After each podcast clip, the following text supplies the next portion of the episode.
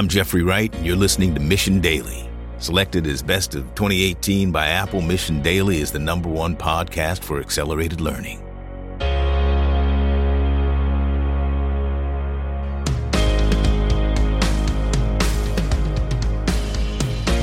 Hey everyone, what's up? This is Chad, and we have an exciting roster of guests for you this week on the past, present, and future. So today's guest is Jeffrey Miller. Jeffrey is an evolutionary psychologist. He's best known for his books The Mating Mind, Mating Intelligence, Spent, and Mate. He holds a BA in biology and psychology from Columbia University and a PhD in cognitive psychology from Stanford University. So Jeffrey is one of my favorite evolutionary psychologists, and that list isn't long, but it's a very important list. So, why should we be concerned about evolutionary psychology? Well, because getting here to the present moment has been really, really tough. And there are a number of biases and weird quirks that humans have developed that it's important for everyone to understand. So, in this conversation with Jeffrey, we talk about a wide range of topics, and I think it's going to be valuable for anyone who wants to take a conscious look at how they can improve their own life. So stay tuned. This interview is awesome. And please welcome Jeffrey Miller. Jeffrey, how you doing? Hey, Chad. How are you? Awesome. Yeah. So we're trying something new. Bear with me here, where we we start recording right out of the gate. So we're recording now, and a couple of the interviews we've done, the kind of like pre-interview banner has been it's had some of the best content and best stories. So I have to uh, capture more of that and get it in the interview. So how are you doing today? Oh, pretty good. Let me get my uh, game face on here. Yeah, take your time. Uh, are you in New Mexico now, or where are you based? Yeah, I'm I'm Albuquerque mostly. Um, I travel quite a bit because there ain't a whole lot going on here uh, apart from ski season. But right. um, I live really close, like six minutes from the airport by design, so I can escape if I need to. Yeah, very smart. We're close to San Jose Airport and uh, SFO, so it's uh, yeah, it's really nice to be able to get away sometimes because uh, yeah, Silicon Valley can get old very fast, but it's also great. Yeah, I was at Stanford for five years, but Silicon Valley oh, was awesome. quite, quite, a different place in you know the late the late eighties. Yeah, you were here at the pr- a pretty cool time. Uh, yeah, I was actually in grad school when you know Sergey Brin uh, et al. were kind of inventing Google, and I kind of regret not sw- swapping over to computer science because I actually worked quite a bit on machine learning in grad school before I became cool. a proper psychologist. So yeah, I was listening to some interviews, and you were talking about how you were in the machine learning community about like 20 years ago or so, and what was that community like back then? So I'm I'm familiar with some. Uh, pretty critical research and pretty critical takes on AI in terms of where it's at. So, like Hubert Dreyfus and other people like that. But how did you come up in the field and what were you studying back then? So, I did start my PhD in cognitive psychology, and I was really interested in how the mind worked and how we learn and categorize and make inferences and all of that. And also visual perception, because my, my PhD supervisor, Roger Shepard, was really into that. And then I got interested in evolutionary psychology, which is trying to understand human nature by thinking about how evolution shaped us to have certain psychological adaptations and emotions and preferences and all of that. But I thought it's going to be hard to convince mainstream psychologists that evolution matters if we don't have some computational models of how all that could actually work. So sure. I, I got into machine learning in this kind of roundabout way that I thought it would be intellectually compelling if we could get an evolutionary process to produce a complicated mind or at least a simple mind right in a kind of machine test bed to kind of or, illustrate. or just a mind to help us and just augment our intelligence. Yeah. Right. Or just like, a mind to do like better. So i got into these kinds of machine learning tools called genetic algorithms which actually literally simulate the evolutionary process and neural networks which are still used under the guise of deep learning in a, in a lot of AI applications. And my first papers were actually trying to combine the genetic algorithm evolution part with the neural network learning part to see if they could kind of mesh. And I spent way too much time in grad school doing that and programming and crashing the Stanford systems because these were incredibly, you know, computationally intensive things to, to run at that point. And and basically since then you've got much faster computers, much bigger data sets, much deeper networks, but the basic concepts haven't really changed that much between what we were doing back then and what DeepMind in London is doing now with with their sort of Go playing and, and now I guess they can beat, you know, the world's best StarCraft players in, in video games. So with all that there there that you just mentioned, is it possible for our current state of computing to effectively model chaos or account for randomness? Or is the future is reality always going to outrun our apprehensions? Or when we get to quantum computing, are we going to be able to model evolutionary processes much better? once you get quantum computing, I think all bets are off. Like I think machine learning would be completely different, and we it's kind of hard to imagine what the methods would be. That would be, you know, as big a step forward as kind of going from the abacus to current computers. And I don't know enough about it to really say much very intelligently. I do think, though, that I've thought quite a bit about randomness and unpredictability as a sort of adaptive strategy. Like if you're playing a game against any rivals, then you want to be hard to predict. And that's an insight that goes all the way back to Sun Tzu and sort of basic military strategy. So once you get AIs that are able to try to anticipate each other's behaviors, then you're going to get an arms race of mm. prediction versus unpredictability. And humans will kind of get caught up in that. I don't know what'll happen. But you know, one of the major applications of intelligence throughout the history of life on Earth is is trying to model and anticipate what other minds are doing. And once you've got, got AI in the mix, then both the prediction abilities, but also you know the capacity to be radically unpredictable increases hugely. In the marketplace or in the career field or the fields of entrepreneurship, I feel like being unpredictable, that's like the holy grail in a sense, being rational yet also unpredictable that's the whole name of the game in business, right? That's what strategy is. Uh, I know you've done a lot of consulting with different Fortune 500 companies and folks like that. What's the most exciting thing that you're able to share about how you work with those companies or how you like to apply your research? I think what a lot of companies don't get is how much of a cultural bubble they are in terms of the ideological, political, and religious beliefs of the people running the companies and especially doing the marketing and doing the advertising and the market research. So often when I work with companies, I have to kind of remind them that there's variation in human personality traits.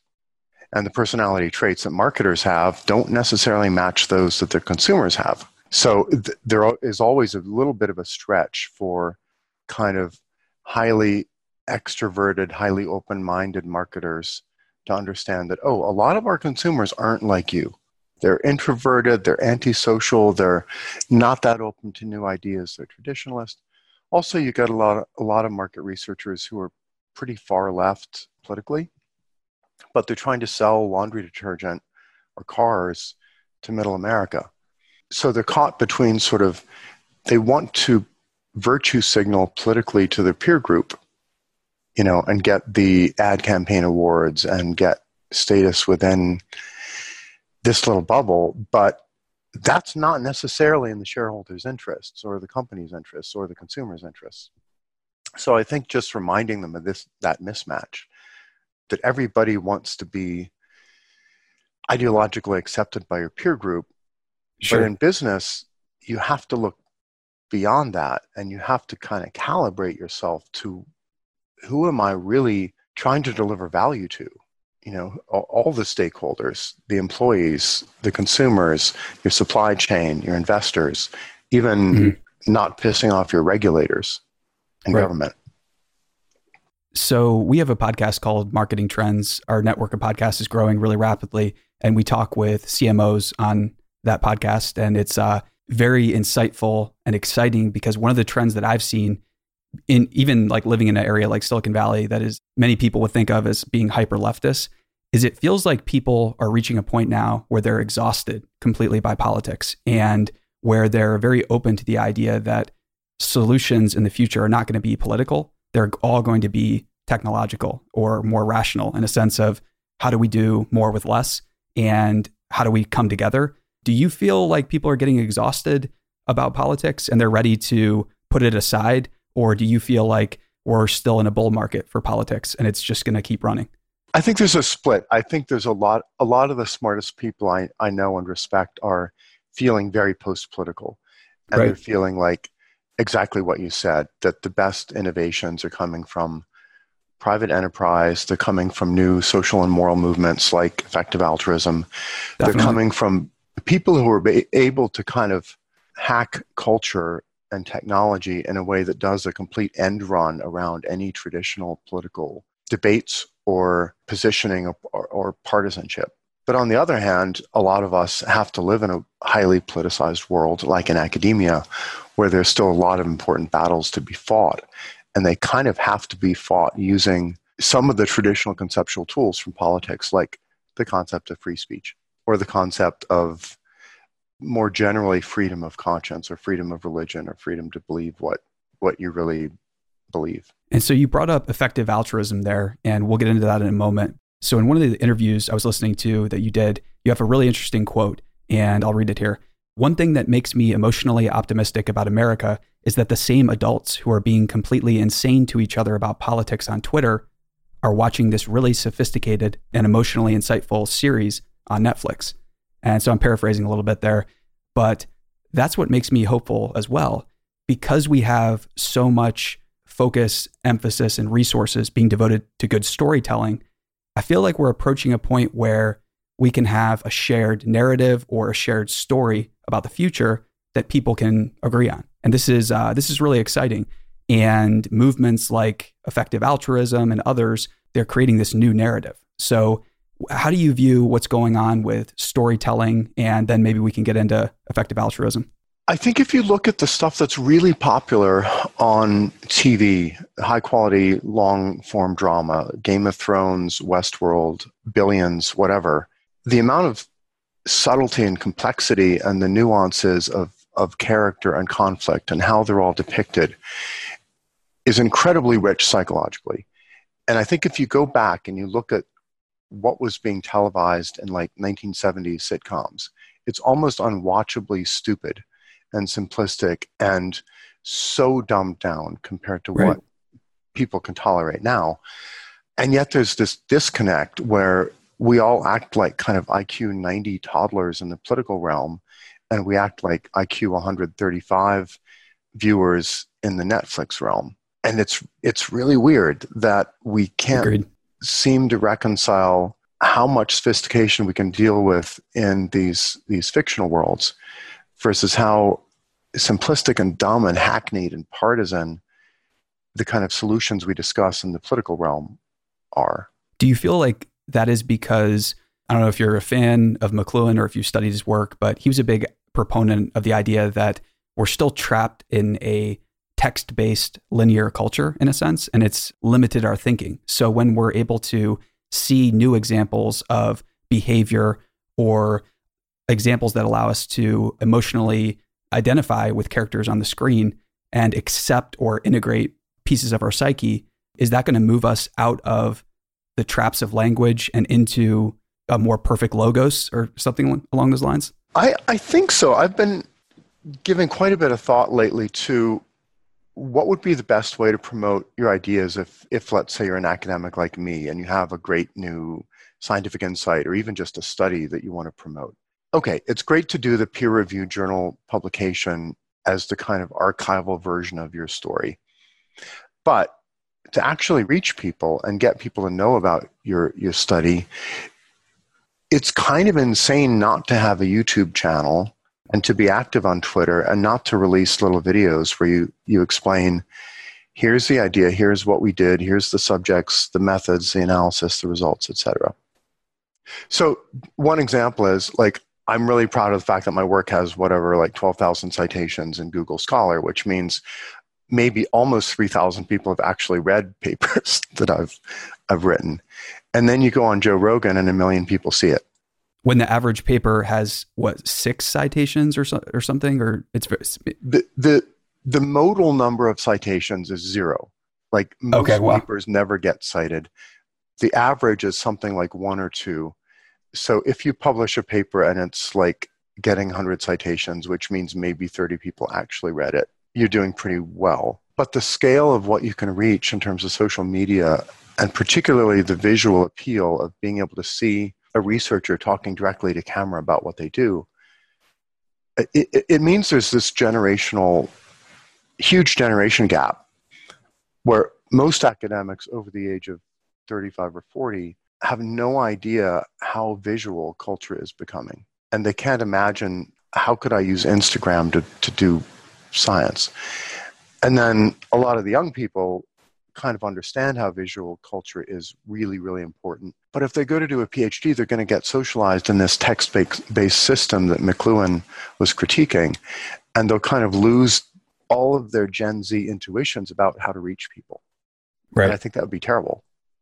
Yeah, because I mean, just in the act of getting on video, you're able to communicate so many different social cues, and it's not research anymore. It's a person who has discovered something. It feels way more exciting. How have you seen your classes and your students kind of shift as they enter a world of social media? How has that changed from your perception? Well, one thing is if you're lecturing, you really have to raise your game in terms of being entertaining because if the students are used to watching a lot of YouTube content that is produced pretty professionally with good lighting and good editing and people who are high energy and have actually kind of scripted what they're going to say you cannot just roll in and give a 90 minute lecture about you know hebbian learning and synapses and whatever and expect to, to rivet their attention. So you know 50 years ago a college lecture was one of the more electrifying things you could see compared to the alternative media. Now you're one of the least interesting things that most gen z students could possibly be looking at and that's an issue you also have to learn how to integrate your class material into the social media ecosystem that they live in for mm-hmm. most of their lives. And the striking thing is, I can no longer rely on just assuming that the students have seen like the most popular movies of the last year. There's a fragmentation of culture so that you have to keep up with like who the hell is PewDiePie and why are they watching him? And you know, who is actually grabbing their attention because there's a temptation if you're kind of a middle-aged professor to go well i've heard of this marvel cinematic universe so i'll just throw in a bunch of thor references in my lectures and the students will get it. Some will but a lot won't. So is this a pull towards populism or i mean in a sense it's not really that it's just it's a pull and demand for personalization. And can that can professors really personalize a lecture to 30 or 50 students or however many are in your classes I think it's really hard to do that because there's a there's a fragmentation of culture and the riches are in the niches and every student has their own little passion that they're following on YouTube and Instagram and and it's harder to find common ground than when we had three national broadcast TV networks and a handful of weekly news magazines.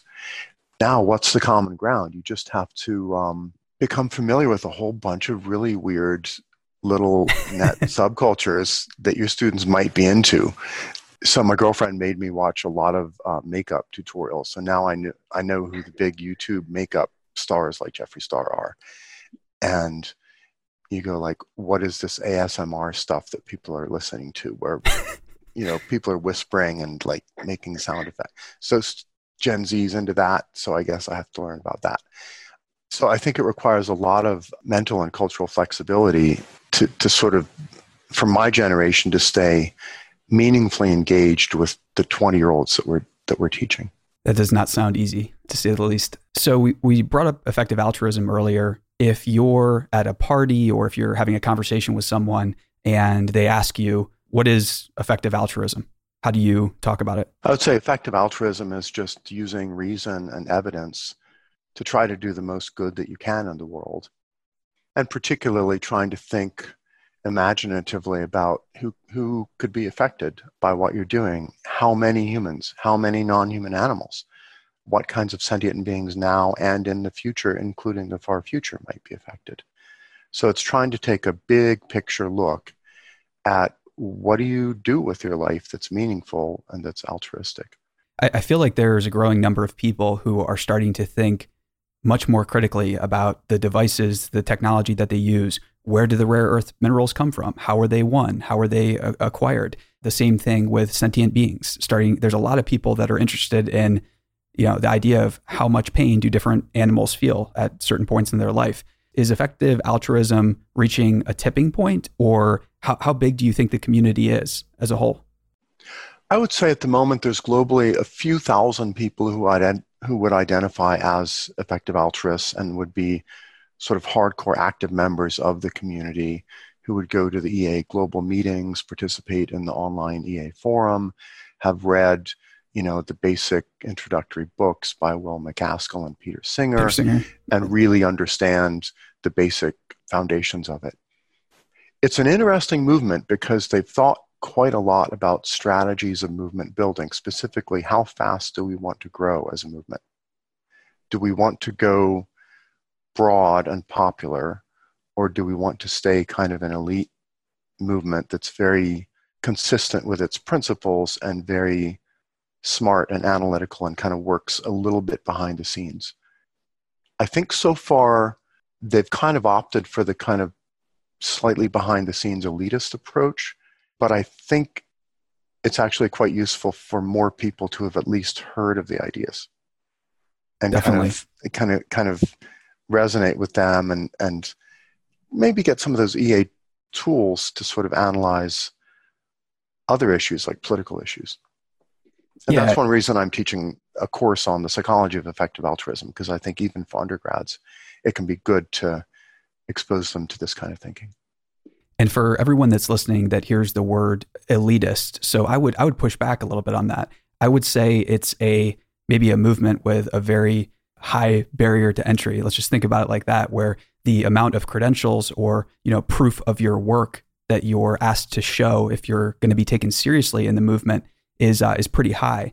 And in a sense, it feels like a uh, a pretty meritocratic movement where people are looking for what are you doing, not what what are you saying or what you're signaling. Do you think that's the case, or is there just a lot of signaling going on right now? I think it's a very, very meritocratic movement in the sense that you can come from anywhere, regardless of your credentials, your education. If you show that you really understand the concepts and you're committed to doing the most good in your own life, like you take the giving pledge and you say, I'm going to give at least 10% of my income to an evidence based charity, or you put in the work in doing the, the movement building for effective altruism, people are very, very welcoming and supportive. And it's an amazing social network of very smart, dedicated young people who are determined to, to change the world. But it is a big barrier to entry because a lot of the concepts are pretty, pretty counterintuitive. Uh, for example, the idea that the scope of what you're affecting matters, the number of lives you affect matters, is very counterintuitive to the human brain. We care a lot about vivid stories about saving this one person or you know these dozen people trapped in a cave in Thailand or whatever and the fact that we've been able to reduce malaria deaths by millions per year over the last 20 years doesn't really grab people's attention and and so EA is a movement of people who do resonate to numbers like anything in scientific notation really means something to them. And they think a lot about the far future where are posthumans going to be in a hundred or a thousand years? How are we going to colonize the galaxy etc and and that is all very far from the concerns of you know most ordinary americans who are worried about my marriage kind of sucks and where's my next mortgage payment coming from Right. And when you're talking about it, or maybe in your course, when you're talking with students about the movement, are there any thought experiments that you present or studies that you immediately go to when you're trying to expand their ability to empathize with, say, like, you know, the 150 individuals in their lives to the couple thousand or millions of people they could affect? Which, what are your go to kind of studies or thought experiments? Some of them have to do with just expanding the, the moral circle from humans to non humans. and actually looking at the numbers of animals that suffer in various different kinds of factory farming. So, the intuitive approach, for example, to becoming a vegetarian is people will go, Oh, I should give up red meat, and then maybe at some future point give up chicken and fish. Well, the advantage of eating cows is you can kill a cow and, and eat it for six months. There's a lot of meat on a cow.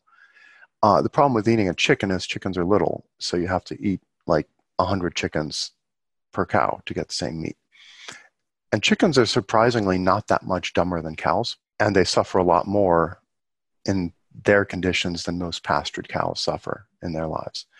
So I sort of try to start debates with students like, if you had to convince your relatives to give up beef or chicken from an ethical viewpoint, what should you promote? And most of them eventually come around to the view that, well, they should actually eat more beef and less chicken. So, not too long ago, when it came to meat, the people that wanted meat were forced to become like be face to face with the animal and either kill it or butcher it.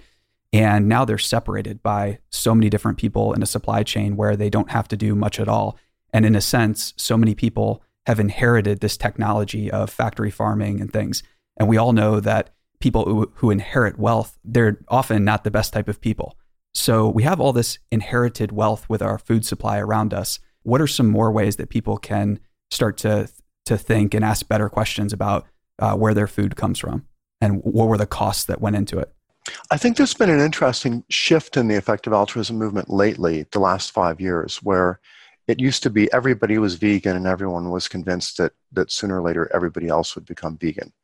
And that meat eating would go the way of slavery. It would literally be as embarrassing in in 20 years to say i ever ate meat as it would have been in 1870 to say oh yeah i own slaves. But but with lab grown meat and the possibility of growing beef pork fish anything you want in labs without having to grow the rest of the animal you know the brain that can suffer there's been kind of a shift where people are like this is one of these problems that's going to be kind of technologically self-correcting. Like the factory farming is going to move from growing whole animals to growing exactly the same meat using the same dna but without the suffering. And there's a great new book called the end of factory farming by Jacy Reese that talks about this shift this would have been a problem five years ago when you would have thought we need a political solution, like maybe we need to pass laws against factory farming. But where now all these little startup companies seem to be solving the how do we eat meat problem, you know, without suffering, probably without much government intervention and without even having to change people's political attitudes very much. So let's play uh, devil's advocate here and let me put on my uh, Nassim Taleb or Michael Crichton hat.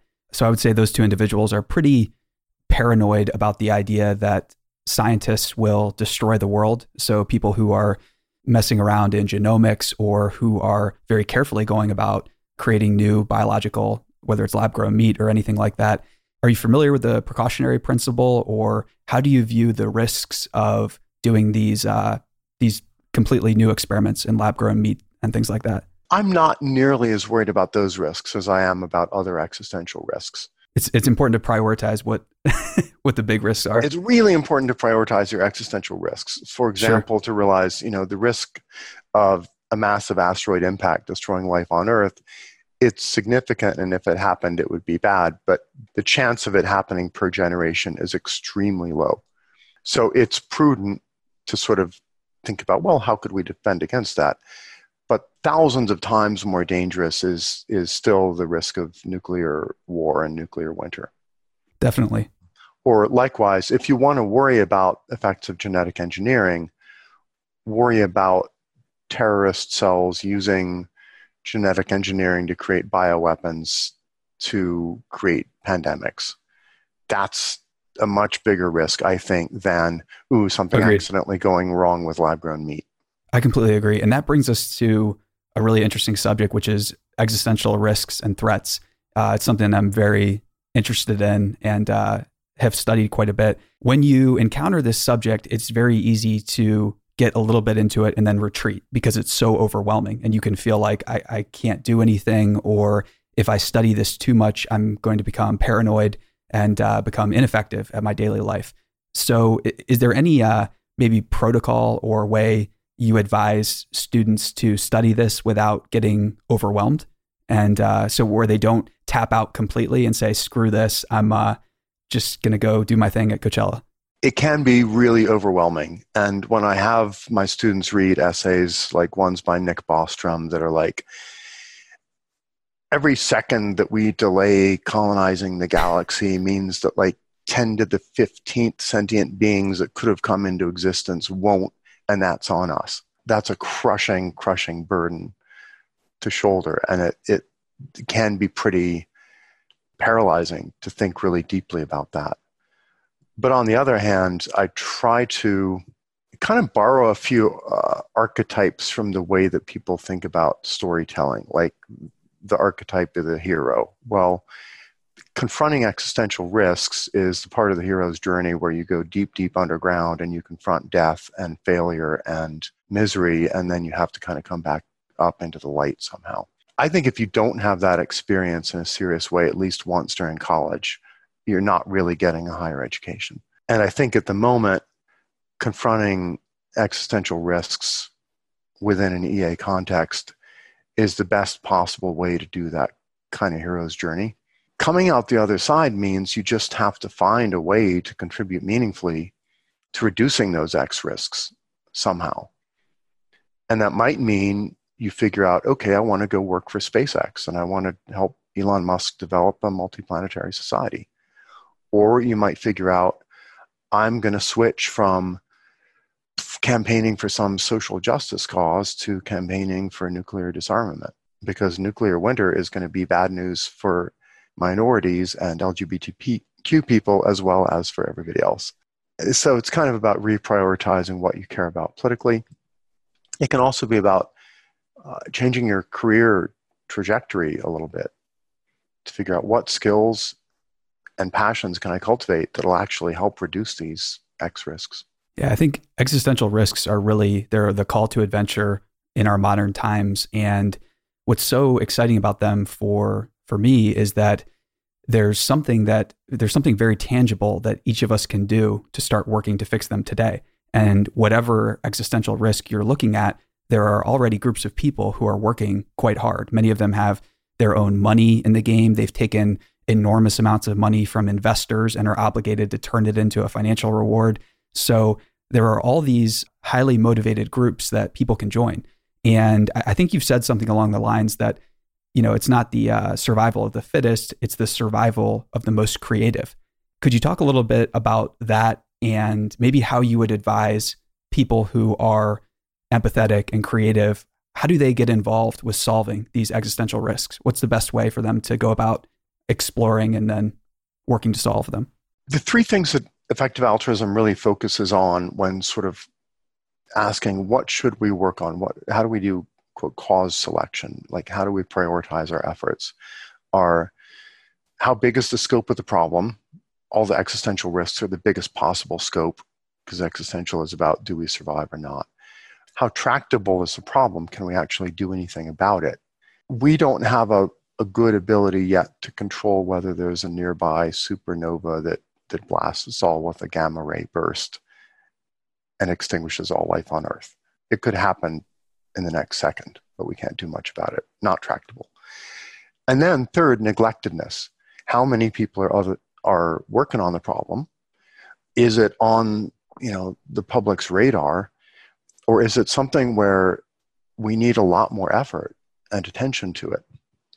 So when I talk to my students about this, I say, look, global warming is happening, it is man made, it's an issue, but there are a lot of ways to solve it, and it's not a, a neglected problem. There are tens of thousands of smart people thinking about global warming, arguing about policy. And, and it's also tricky because it's highly politicized so the thing to do is to find an issue that's not yet very politicized, that is neglected, that is potentially tractable, and that's huge in scope. And if you can do that, you're a hero. You're, doing awesome work. And that's where there's going to be meaning. And I feel like so many people are looking for deeper, uh, because what most people consider to be friendship these days is, uh, I mean, it's it's not really friendship, I think. People are looking for fellowship and camaraderie and people they can work together with for decades in a sense and trust in the existential risk community or people that are working on companies and things. I, I found a lot of people who are just incredible. They're they're anomalies. They're unique. They're they're different. They're exciting. Uh, I mean, to me, that's the biggest draw and that's the biggest selling point. Is you're going to find meaningful relationships and friendships inside these movements. Have you felt like you found or made better friendships in the effective altruism community where you feel, you know, more valued and where you feel like you can be more emotionally available with with people or what's your experience been? Yeah, it's been amazing. It's a shared sense of mission and meaning and ethics counts for a lot. So if you go to your jujitsu studio, you get a big sense of bonding with the guys you roll with. And like combat sports is great for that. But there's no higher mission than just kind of getting better at that thing. If you join a little cult that has shared values and sort of believes in a mission, that can be hugely emotionally rewarding. But you're all in a shared delusion and you kind of know it. I think the great thing about effective altruism is you have that combination of the kind of emotional resonance of a of a religious cult where you're all on the same page ethically but you have all the intelligence and rationality and skepticism and intense intense intellectual discussions that happen in kind of the best college seminars so to me it's it's a wonderful community society movement because it's both very emotionally and ethically fulfilling, but it's also very intellectually stimulating. So, when it comes to your teaching, you mentioned that you're teaching a class now. Is that the most exciting thing that you're working on? Is it is it one of them? How's the class going? And yeah, let's start there. Um, the class is great because there's just a lot of good readings out there about effective altruism, and we cover quite a bit on existential risk. We cover animal welfare. But we also cover issues like career choice, because these are kids who are typically juniors and seniors in college. They're thinking, what do I do next? Do I go get a PhD and try to get tenure? Do I go work for a nonprofit for $18,000 a year? You know, what, what do I do? And so we talk quite a bit about how do you find the best match between your, your talents, your interests, your passions, and your future. Who do you want to become? Who do you want to turn yourself into? And one thing I've noticed, particularly among the young men, is there's a lot more willingness to think about those issues basically because of Jordan Peterson, because so many of them are familiar with his call to excellence that they're willing to kind of engage with yeah, I guess I'm sooner or later going to grow up to be an actual man with responsibilities and duties. What kind of man should I become? I think young women didn't have as much of a problem with that. They mature faster and they, I think they're more future oriented. So that's been interesting to see. And that was something Joseph Campbell talked about where he kind of viewed women as having this proving ritual of menstruation and that they were forced to initiate and view all the suffering of the world much earlier on than men were. And in our society, there really are no more proving rituals for males. I would say there are a couple, and the military. So I'm a veteran, and the military was an excellent, excellent proving ritual. However, there's some some problems with it. Obviously, what do you view as the the future of proving rituals and education? Is education supposed to be a proving ritual? Where's this going to head in the future? I think higher education should be a proving ritual. And I think you should have a sense of the same kind of sense maybe that in the military you get from surviving basic training or even even Navy SEAL training. Like, God, that was hard. That's the hardest thing I've ever done. I barely survived. I'm proud of myself for getting through it. I think at the moment, a lot of colleges are trying to do the exact opposite and saying college should be as easy and comfortable and safe as humanly possible. Any intellectual or ethical challenge that you face in it is kind of taboo and you're a naughty professor for actually making your students rethink their lives in any meaningful way. And i've noticed that the students who are best the male students who are best honestly are the vets they're the guys who have done a couple tours in iraq or afghanistan and then come back to college and they are 10 times more mature than the 19 year old guys who have never done anything. So I think it needs to be a proving ritual. And I think confronting existential risk and confronting our responsibility to future generations not to mess things up is is absolutely central to that. So outside of college and let's jump into your personal life for a second to the extent you're comfortable doing so.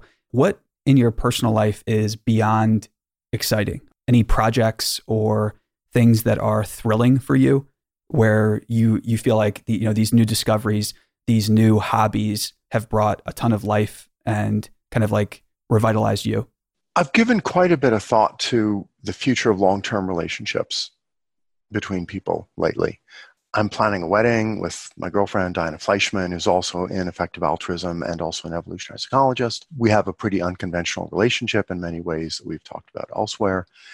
And I keep asking myself this basic question, which is what kind of relationships seriously are people going to have in 20 or, or 50 years? Is it going to be still lifelong monogamous vanilla marriage as the kind of default? The aspiration for everybody. If not that, then then what? So I'm very excited about trying to puzzle through that. It's hard to make predictions, but I think American society already has little bits and pieces of what might be combined to form those future relationships. It's just that they're kind of siloed in different subcultures at the moment. So, for example, you have a kind of resurgent trad life, traditional life, pronatalist, kind of Christian fundamentalist culture that's all about move to Idaho, you know, have five kids, homeschool them, avoid mainstream American culture, make sure you can survive any uh, global ca- catastrophes that happen. And then on the other hand, you have sort of Bay Area kinky polyamorists who are very experimental and trying to figure out how to have kind of maximum sexual and romantic freedom, but who often aren't that good at figuring out okay, wait, how am I actually going to create a life that leads to grandchildren? Right. And happy, flourishing grandchildren as well, which is uh, which is a challenge. So you're uh, you're a father, right? Your daughter, I think, is uh, in her twenties now. Yeah, she's 22. What has that experience been like for you as as a man raising raising a daughter? And so I recently, my wife and I had our first child. Grayson's 11 months old, and it's already been one of the best things that I've that could have ever happened to me that uh, I would not have predicted would have been so transformative. What was that experience of fatherhood like for you? And do you recommend it to to young men? Do you you know not say anything about it? What do you do? Congratulations, by the way. Thank you. Yeah. Thanks. Yeah. It's awesome. I I had a lot of great sources of of you know joy and excitement and pleasure in my life, but none of them really compared to the birth of my first uh, of my daughter. The day that happened, was a qualitatively new kind of joy and meaning. And I thought, okay, life now is never going to be the same. It's almost like there was a kind of neurogenetic hormonal reset button that got hit that's like, oh, now I'm a dad. Now all these new dad parts of my brain come online that have new concerns, that have a longer term perspective, that are more protective of you know me and my partner and my kid in certain ways. And where I'm also much more concerned about kind of the future of society and the planet than I was before. But it's interesting to raise a kid when you do behavior genetics research, and I've done quite a bit of that, and you're aware of twin research and genes and all that. I love knowing that all behavioral traits are, are heritable and aren't much influenced by family environment because it means if you make good mate choices, your kids will kind of take care of themselves to a large degree. You just like feed them and protect them and water them and like give them a bed to sleep in, and they'll kind of grow up okay. On the other hand, if you believe in the blank slate, which means the genes count for nothing and everything is down to the parents, that's a recipe for maximum parental anxiety. So, the thing I would say to young men is learn about behavior genetics, learn to trust your genes, learn that if you make a good choice of mate, your kids will probably turn out okay. And you don't have to wait until your education is done or your career is settled or your life is figured out or a hundred years ago people typically got married and had kids way before they were prepared and then they kind of played catch up and they developed the maturity along with their spouse to make it work. And now people are like, well, but now I, have to get tenure. I have to get the um, partnership in the law firm before I could even contemplate having kids. No, you don't. I mean, have kids when you want. And I often encourage grad students have kids in grad school because it's not like it's going to be easier to have them when you're going up for tenure. So I'm quite pro-natalist in that in that way. It's very interesting. So one of my favorite movies is Interstellar, and you have the dichotomy between Cooper and Dr. Mann, where Dr. Mann doesn't have kids and Cooper does. I feel like having kids is a forcing function for what matters. It expands your imagination, and there are just so many different benefits of that. Uh, I don't know if I'm proselytizing for having kids now, but there are many people out there that feel like I couldn't handle it, or it's not something I would be a horrible parent.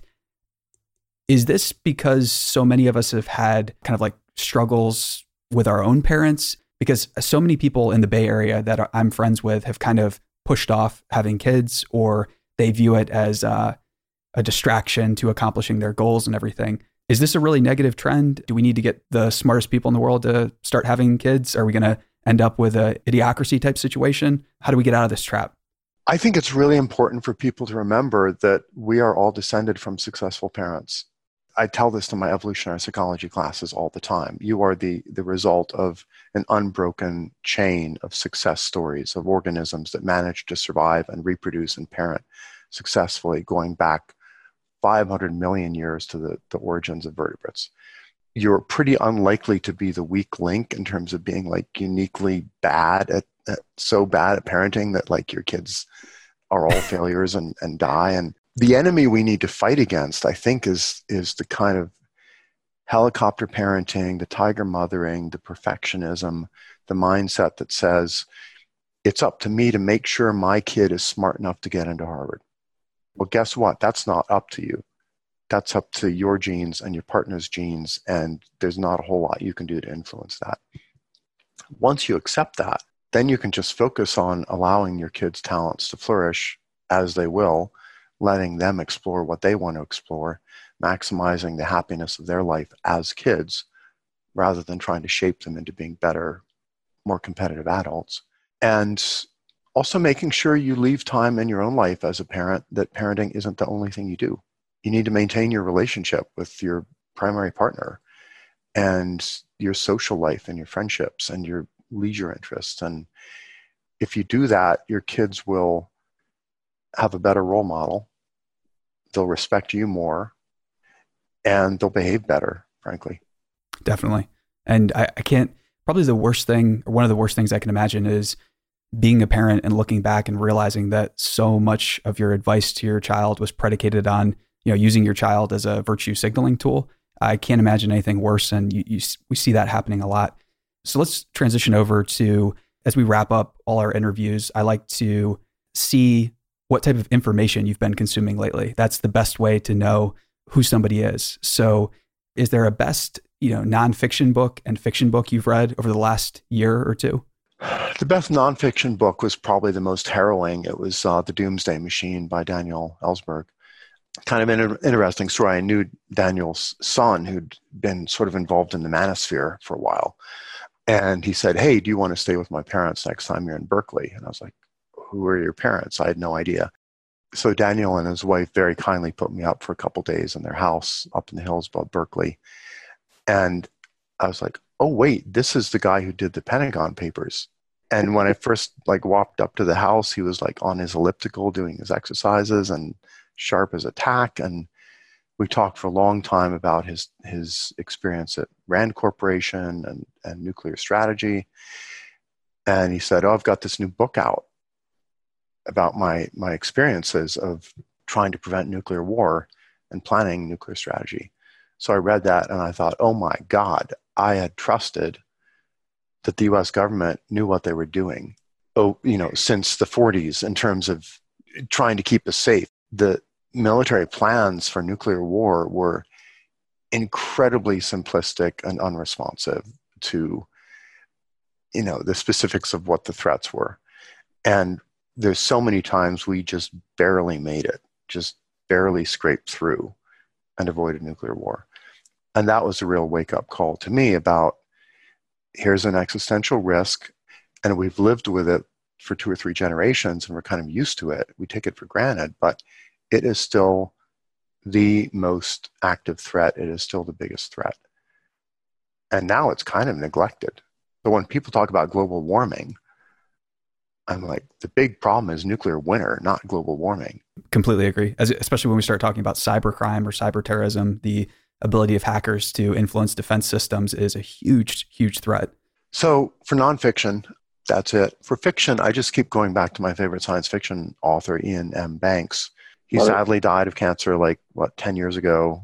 It's one of the only celebrity deaths where I felt a real sense of mourning about damn it, there's like 10 more books he could have written.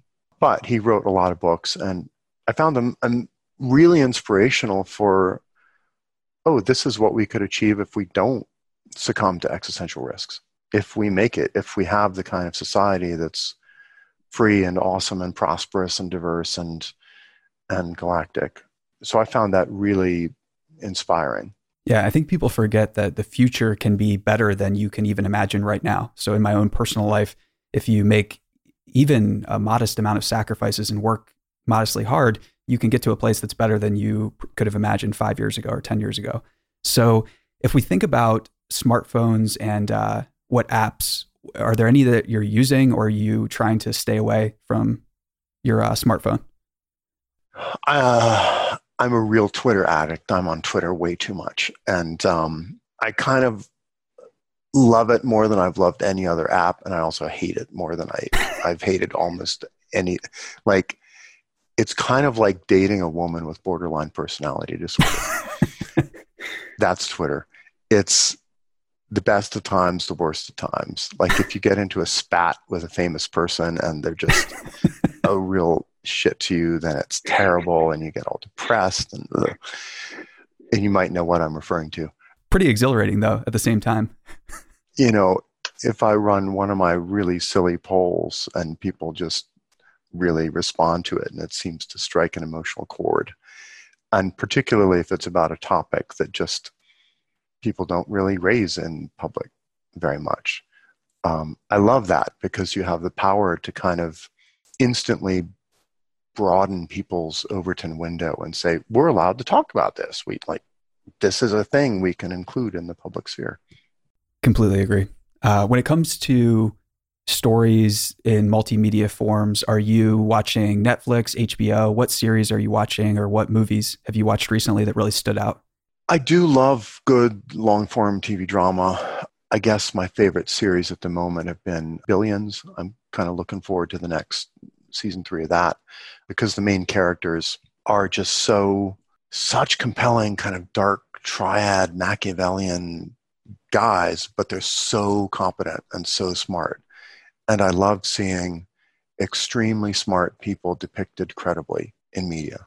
Because in a lot of movies you get kind of well here's the evil genius like whatever thanos from Avengers Infinity Wars, who's like allegedly one of the smartest people in the galaxies, but who doesn't understand basic like Malthusian population growth and like how carrying capacities work and so forth. I guess I worry a little bit that Hollywood screenwriting and show running and all that is kind of sucking a lot of potential talent away from other areas. Like if I was starting out again, would I go into academia at this point? Probably not. I'd go into some kind of just having my own YouTube channel where I rant about stuff, or I'd try to do writing that subtly incorporates effective altruism themes into HBO series, something like that. Sure. So, if you had to leave our listeners with one piece of advice or anecdote or a call to adventure, what would that be? I think the key thing is I'm betting that regenerative medicine and longevity treatments come along in our lifetime. Maybe not soon enough for me to live for a long time, but probably for you at least. And so we're we're going to probably meet our great great grandkids. We're going to have relationships with future generations who are substantially younger than us, like by a couple hundred years. And I think they're going to ask us, so what did you do when you were young? What were your goals? What, you know, how did you make the world better? And I think we need to be prepared to have an answer for that. Because that could that could really happen, you know. Wise wise words. Yeah.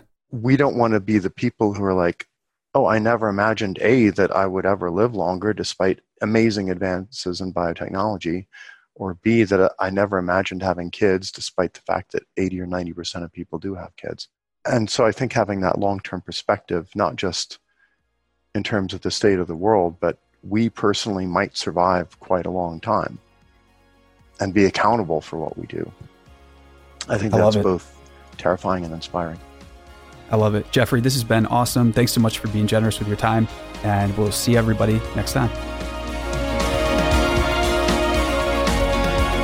Mission Daily and all of our podcasts are created with love by our team at mission.org. We own and operate a network of podcasts and a brand and story studio designed to accelerate learning.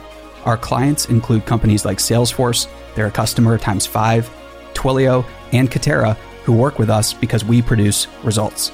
To learn more and get our case studies, check out mission.org/studios.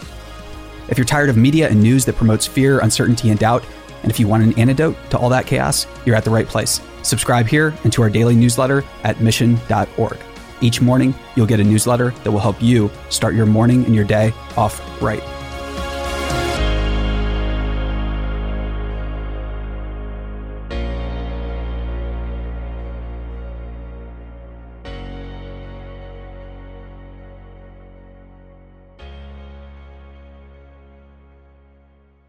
Hey, listeners, thanks for tuning into this episode. I hope you enjoyed it as much as I did. If you haven't already, please subscribe, rate, and review this podcast. It helps spread the word, and I would greatly appreciate it. See you next time.